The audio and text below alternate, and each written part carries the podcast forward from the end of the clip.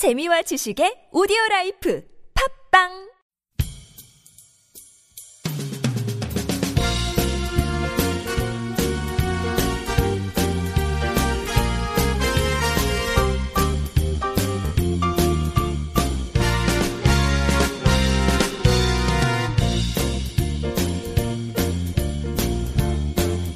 네, 스케치 방송을 시작하겠습니다. 전 진행을 맡은 김혜민 기자입니다. 안녕하세요. 이동훈 기자입니다. 네, 어, 요즘 날씨가 많이 더운데, 그, 많이 힘드셔, 힘들어 하시는 것 같아요. 사람들이. 네. 아침과 저녁까지는 좀 덥고 아침에 약간 쌀쌀한 느낌이 드는데 아침만 네. 지나가면 10시만 지나가도 그때부터는 더워지기 시작해서 아, 막 점심만 되면 진이 빠져가지고 네. 엄청 졸립니다. 네, 그러시, 막 다들 좀 힘들다 이렇게 표현을 요즘 많이 하시고 반팔을 입어야 될지 긴팔을 입어야 될지 고민이 많이 된다 뭐 이렇게 네. 하시더라고요. 반팔 입고 다녀도 더워요. 네. 네, 아이 그 북한도 좀 더울까요? 뭐 얼마 차이 나겠습니까? 거의 덥겠죠, 뭐. 아 그렇구나. 슬슬 더워질 땐가? 음, 야, 올해 5월이 좀 예년과 다르게 폭염이라고 좀 하더라고요. 기상 기상 그 보도를 보니까 어, 원래 이렇게까지 덥진 않은데 원래 5월에 예. 음, 이좀 올해 5월 말이 이렇게 좀 특별히 덥다 이렇게 얘기를 하더라고요. 네, 실제로 한 2주 전만 해, 하더라도 네, 약간 좀 쌀쌀하다라고 느낄 정도였거든요. 5월인데 왜 이렇게 춥지라는 느낌이 들 정도였는데 네. 불과 뭐 며칠 만에 어, 많이 더워졌다 이런 느낌이 좀 듭니다. 어, 원래 5월이 이렇게 덥진 않았구나. 음, 사실 잘 기억은 나지 않아요. 네. 네. 좋습니다. 네. 그러면은 뭐, 지금부터 방송을 좀 시작을 하면 되겠죠? 네네. 네. 네. 그러면 오늘 소개할 기사는 무엇인가요? 북한에서 그 매, 매년 봄과 가을마다 진행하는 게 있는데요. 네. 국제 상품 전람회를 이제 진행을 합니다. 네. 이게, 이게 몇 년 좀 몇 년이 됐는데 올해 18차가 됐다고요. 평양 봄철 국제 상품 전람회가 5월 11일 평양 3대 혁명 전시관에서 개최됐다. 이런 얘기 이런 이제 보도가 있었습니다. 네. 이거 관련해서 몇 가지 말씀 좀 드리려고 합니다. 아, 그럼 18차면은 90 몇 년도부터 한 거죠? 18차면은 90한 7년, 8년 이때쯤부터 한 거, 한것 같은데요. 네. 네. 네. 그러면 그때는 어쨌든 북한이 약간 고난의 행군 시기 뭐 이런 거라고 하잖아요. 네네. 근데 국제 상품 전람회를 했다고 하니까 약간 예상 외라는 생각이 드네요. 어, 좀 그렇긴 한데, 네. 아무리 어려워도, 어려워도, 뭐 네. 필요한 부분이라든지, 또꼭 해야 되는 거라든지, 이런 것들에 대해서는 또 투자를 하고 실행을 해야 되니까, 음. 북한에서도 그런 입장에서, 2000, 이게 이제 1998년부터 진행된 것 같은데, 음, 98년부터 이거에 좀 어려운 상황이지만 집중해서 해보자. 이런 마음을 먹고 진행한 거 아닌가. 이런 생각이 좀 드네요. 그러니까 약간 옛날부터 하는 게 아니고 이때부터 했다고 하니까 좀 특색 있다 느낌이 드네요. 네. 아마 이제 그 이전에는 사회주의권 나라들이 많이 있고 그러다 네. 보니까 그런 나라들과 교역을 하면 되니까 네. 굳이 이런 상품 전람회를 할 필요가 없, 없지 않았을까. 그런 필요성 자체를 좀 덜 느꼈던 것 같은데 음, 어, 사회주의 권이 이제 붕괴하고 네. 이제 소련도 무너지고 음, 중국과의 관계도 약간 소원해진 이런 90년대 말이 약간 그랬으니까 네. 그런 상황에서 북한의 입장에서는 어, 외국과의 어떤 관계라든지 네. 뭐 이런 것들을 고려를 했을 때 이런 것들이 필요하지 않, 필요하다 이렇게 판단했을 것 같고 네. 그래서 1998년부터 이런 상품 전람회를 진행했던 게 아닌가 하는 생각이 듭니다. 음, 네, 그래서 이 스- 봄철 상품 전람회는 98년부터 5월 즈음에 좀 진행이 됐고요. 네. 가을 전람회는 2005년부터 됐어요. 그러니까 어. 봄철 전람회가 잘 되다 보니까 아마 가을까지 연장이 됐던 것 같은데 네. 가을 전람회는 매년 9월이나 10월달 이때쯤에 개최를 했다고 합니다. 아, 그렇군요. 네네. 그리고 이제 이런 전람회를 통해서 단순한 상품 전시뿐만이 아니라 해외 기업들이나 이런 데가 올 거 아니에요. 네. 그런 데에서 오면은 북한 회사에 투자하는 뭐 방안이나 이런 것들도 음. 함께 논의를 했다고 합니다. 네. 근데 이런 전람회를 북한이 연다는 생각을 하지 못할 것 같거든요. 많은 사람들이. 네네. 근데 이제 실제 좀 참가를 하나요? 아니면 북한 내에서만 막 이렇게 참가하는 분위기인가요? 네. 아무래도 국제 상품 전람회니까 참가한 나라들이 있겠죠. 네. 뭐 올해가 18번째다 보니까 네. 이전에 그 했다는 것, 초, 뭐 초반에 어땠는지는 제가 정확히 모르겠지만 네. 하다 보면서 이제 아 이런 거 한다더라 뭐 이런 음. 것들에 대해서 홍보도 할 것이고 네. 그러다 보니까 지금은 그 300여 개 회사 그 음. 국제적으로 해서 뭐 뉴질랜드라든지 독일, 러시아, 말레이시아, 몽골, 스위스, 싱가포르, 네. 중국, 캄보디아, 프랑스, 폴란드 뭐 이런 데도 오고 호주, 이탈리아, 인도네시아, 베트남 이런 데서도 온다고 합니다. 그러니까 네. 이런 데서 이런 나라에 있는 기업들 약 300개 회사가 참가했다고 하니까 음. 뭐 아주 소규모다 이렇게 보기엔 좀 어렵겠네요. 네. 나름 네, 꽤 많은 회사들이 어. 나라들이 참가한다 이렇게 보면 될 것 같습니다. 네. 그게 이제 많이 늘어난 거죠? 네, 아무래도 이제 해가 가면 갈수록 좀 늘어나는 분위기라고 해요. 그래서 네. 원래 2013년, 2년 전이죠. 2년 전에는 12개 나라와 지역들에서 140개의 음. 회사가 참가를 했, 했었고, 네. 어, 2014년에선, 2014년에는 14개 나라와 290개 회사가 음. 참가했는데, 네. 올해 약간 좀, 약간 늘어났다. 이렇게 얘기할 수 있, 을 것 같습니다. 네. 작년에 비해서. 네. 그리고 뭐 분야 같은 것도 다양을 해서, 네. 다양해서 전자 부문이라든지 기계, 금속, 건재, 운수, 식료, 뭐 이런 분야에서 뭐 이런 전시회나 이런 전시회나 이런 것들이 이루어지고 있고요. 선진 과학 기술 도입해서 생산한 제품들이 많이 출품됐다. 이런 얘기도 있습니다. 네.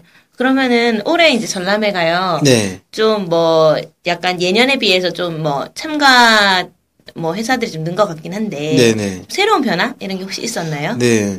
뭐 방금 말씀하신 것처럼 예년보다 그 참가 회사가 늘었는데 특히 북한 무역 회사의 참가 수가 많이 늘었다고 합니다. 어. 그래서 이건 19일 날 로컬 뉴스가 보도를 했는데요. 네.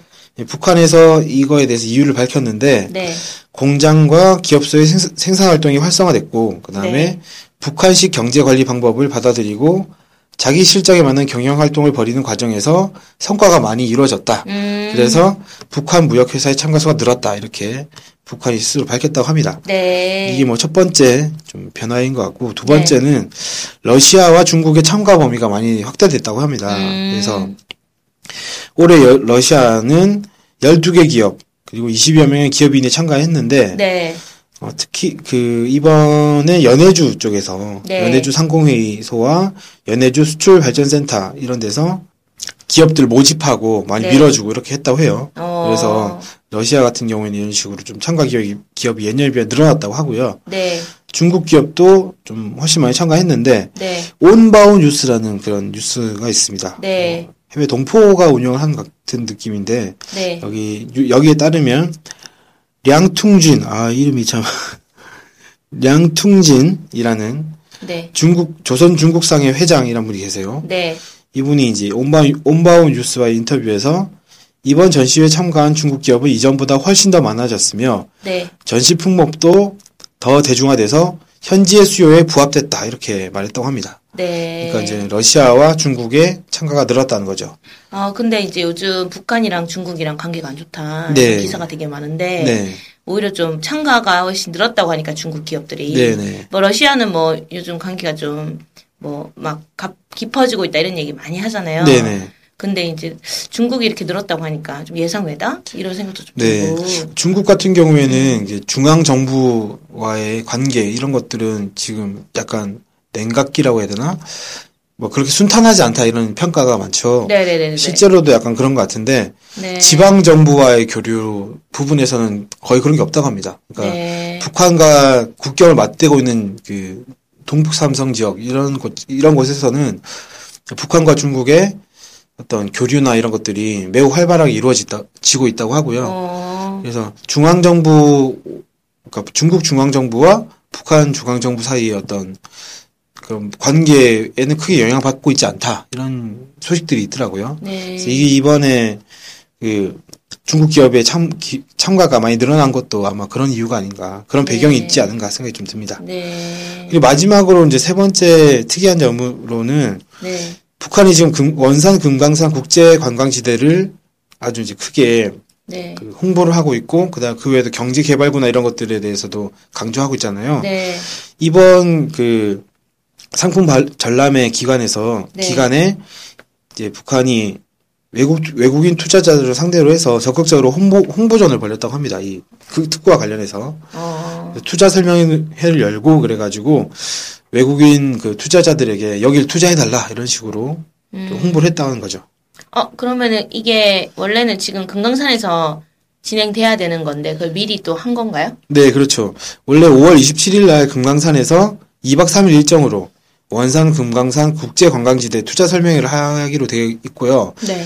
지금 아- 지금 하고 있는 걸로 알고 있습니다. 25일 날 그거에 참가하기 위한 중국 기업들이 뭐 북한 들어가 들어갔다 이런 소식이 있었는데 음, 그러니까 이제 하고 있겠죠. 네. 그거 하기 전에 약 15, 12일 전에 어, 북한이 따로 이렇게 또 투자 설명회를 진행했다는 거죠. 네. 그래서 이거 여기에 투자를 좀 받기 위해서 네. 이런저런 노력을 많이 하고 있다 이런 게 좀 보이고요. 네. 17일자 연합뉴스 보도에 따르면 이번 네. 투자 설명회에서 이 경제개발관의 개발 행위에 대한 법적 보장, 네. 외국 투자가의 기업 창설 및 경영 규- 규정, 음, 그리고 현재 북한 내 경제개발구들의 실태와 전망 이런 것들이 음. 이런 것들에 대한 정보가 많이 제공됐다고 합니다. 네. 그러니까 흔히 이제 북한에 투자하게 되면 이걸 우리가 이익을 볼 수 있겠느냐 또는 이걸 보장받을 수 있겠느냐 이런 걱정들을 아무래도 많이 하게 되잖아요. 네. 워낙 이제 북한에 대해서 이익들이 좋지는 않으니까 네. 음, 이런 부분에서 이제 우려나 이런 것들을 없애기 위해서 북한이 좀 고민을 해서 이런 투자 설명을 좀 진행한 것 같습니다. 이번 상품 전람회는 5월 14일까지 진행됐다고 해요. 네. 그리고 가을철에 또 9월 21일부터 24일까지 또 음. 진행을 할 예정이라고 합니다. 어, 그러면 이번 국제 상품 전람회에서요. 네네. 좀 뭐 상품들이 다양하게 전시가 됐을 것 같은데. 네. 혹시 어떤 상품들이 좀 전시가 되었는지. 네. 네. 예, 아무래도 상품 전람회니까 상품들 소개에 빠질 수가 없겠죠. 네네. 이번에 좀 화제가 됐던 네. 또 국내 언론에서도 좀 보도가 되고 저희도 소비를 했, 었는데 네. 그새 태블릿 PC 묘향이라는 그 태블릿 PC가 전시가 되었습니다. 네. 묘향 같은 경우에는 한국의 어떤 연구자의 말, 말에 따르면 우리나라에 한 2년에서 3년 정도 뒤처진 것 같다. 음. 그런 기술 수준이다. 이렇게 얘기를 했던데 네. 사실 거의 아무것도 없는 상황에서 네. 2년 정도의 격차로 줄어들었다라고 좀, 좀 생각이 들거든요. 네. 그만큼 북한이 이런 태블릿 PC라든지 첨단 기기라든지 이런 거에 좀 신경 많이 쓰고 투자를 마- 많이 하고 있는 거 아닌가라는 생각이 좀 들었는데요. 이번 네. 그 묘향을 보면서 네. 이번 묘향뿐만이 아니라 여러 가지 tablet PC와 laptop 컴퓨터, 흔히 노트북이라고 하는데요. 네. 랩탑 컴퓨터 이런 것들의 장점을 결합했, 결합했다는 건반 분리식 컴퓨터, 음. 그러니까 키보드 분리식 컴퓨터라고 하는데 제 주위에도 이걸 쓰시는 분들이 있어요. 뭐 기본 키보드를 결합할 수 있는 게 있고 미 키보드가 있고 그 위에 이제 화면이나 이런 것들은 들고 다니면서 하기도 하고 아니면은 그 키보드에 꽂아서 키보드 로 쳐서 하기도 하고 이렇게 쓰는 음. 그런 이제 컴퓨터가 있는데 그걸 이제 또 개발을 했다는 거죠. 네. 이번 전람회에서 이걸 공개를 했다는 겁니다. 네. 그래서 북한 자체로 이걸 개발했다고 홍보를 하고 있고 네. 참관자들의 호평이 대단했다. 음. 이렇게까지 평가를 했다고 합니다. 네. 그러니까 이제 묘형뿐만이 아니, 아니라 새로운 형태의 컴퓨터도 북한이 개발했다는 소리겠죠. 네. 네, 그리고 인삼 추출물과 나노 기술로 가공한 금, 그러니까 나노 기- 금을 나노 기술로 가공했다는 소리죠. 네. 이걸 이용해서 만든 나노 금 다당 주사약도 인기가 좋다고 합니다. 어, 그러니까 인상- 금은 뭐 먹는 건 아니죠. 주사약이니까 금을 주사에 맞겠죠 아마. 아. 그러니까 나노 기술로 가공을 했다고 하니까 뭐 아주 소량만 들어간다든지 네. 부담이 안 돼도 들어간다든지 이런, 이런 식으로 할 것 같은데 네. 어떤 효과가 있는지는 일단 어떤 효과가 있는지에 대해서는 이 조선중앙통신이 얘기를 했어요. 네. 이 주사약이 류마티스성 관절염과 지방간 등에 좋다 네. 이렇게 얘기를 했고 실제 효과를 봤다는 주민들의 인터뷰도 있었다고 합니다. 음. 그래서 그래서 북한이 새로운 주사약도 개발했다 뭐 이렇게 네. 볼수 있을 것 같고 네. 그 다음에 19일날 노콘뉴스가 소개를 한 건데요. 네. 평양시 낙랑 구역에 있는 잠업 합작회사. 네. 이게 이제 비단, 잠업이 비단 뽑아내는 거지 않습니까? 네. 이 비단 회사겠죠, 쉽게 얘기하면.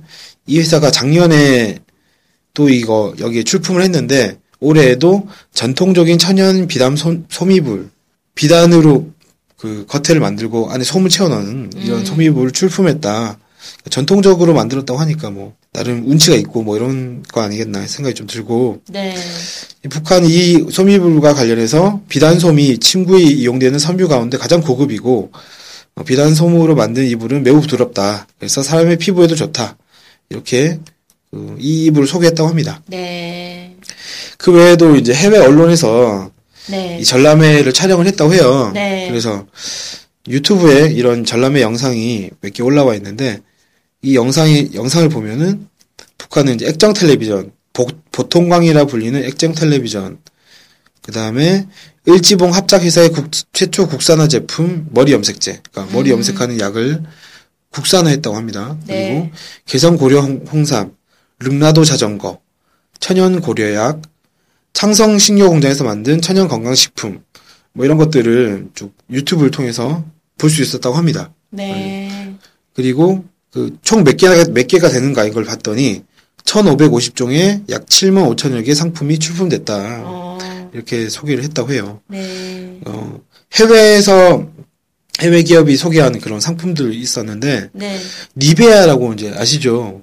니베아요? 예. 아, 그 크림인가? 크림이죠. 네. 니베아 크림 막 이런 네. 선전 같은 거 많이 나오는데 어, 이 니베아 크림도 어, 니베아에서 크림과 샴푸를 팔고 있었다. 네. 유튜브 영상을 보니까 이게 확인이 됐고요. 네. 홍콩에 있는 HPR 그룹이라는 데서도 제품을 전시해서 팔고 있었고 네. 중국의 기업인 프레스테크라는 네. 그런 중국 기업에서도 제품을 전시해서 판매를 하고 있었다고 합니다. 네. 그러니까 이제 국제 상품 전람회다 보니까 북한에 있는 상품뿐만이 아니라 어, 다른 외국계 외국에 있는 회사의 상품도 전시가 됐다 이렇게 네. 보시면 될 것 같습니다. 아, 저도 이제 그 영상을 좀 봤던 것 같은데. 네네 거기 독일 CVE 회사에서 니베아 크림을 팔고 있잖아요. 네네 CVE 회사 직원이 나와서 이제 막 말을 막 하더라고요. 네 근데 보니까 이제 뭐 예전에도 계속 참가해 왔다. 네. 뭐 이런 얘기 쭉 하면서 이번에도 역시 뭐 참가했다라는 식으로 얘기를 하는 걸 들은 것 같아요. 음, 그래서 어, 독일에서도 오랫동안 참가한 그런 기업이 있었구나 이런 생각이 좀 들었네요. 네 아까 뭐 말씀드렸듯이 독일 뉴질랜드라든지 독일 독일이라든지 러시아 이런 많은 나라들이 참가를 했는데 이번에 네.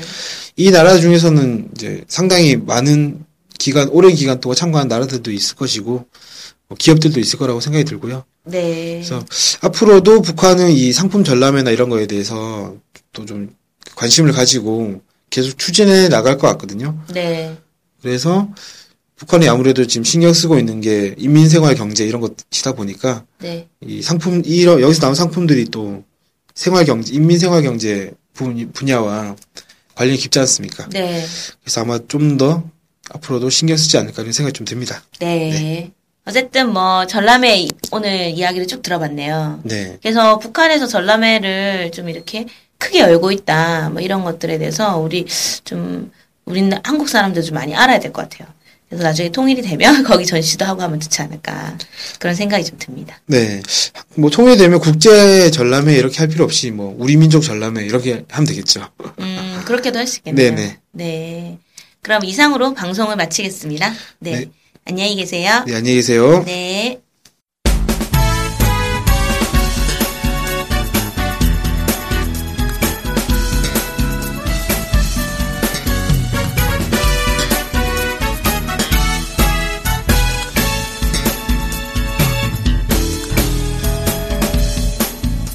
오해와 편견을 넘어 북한을 있는 그대로 알리는 언론이 있습니다.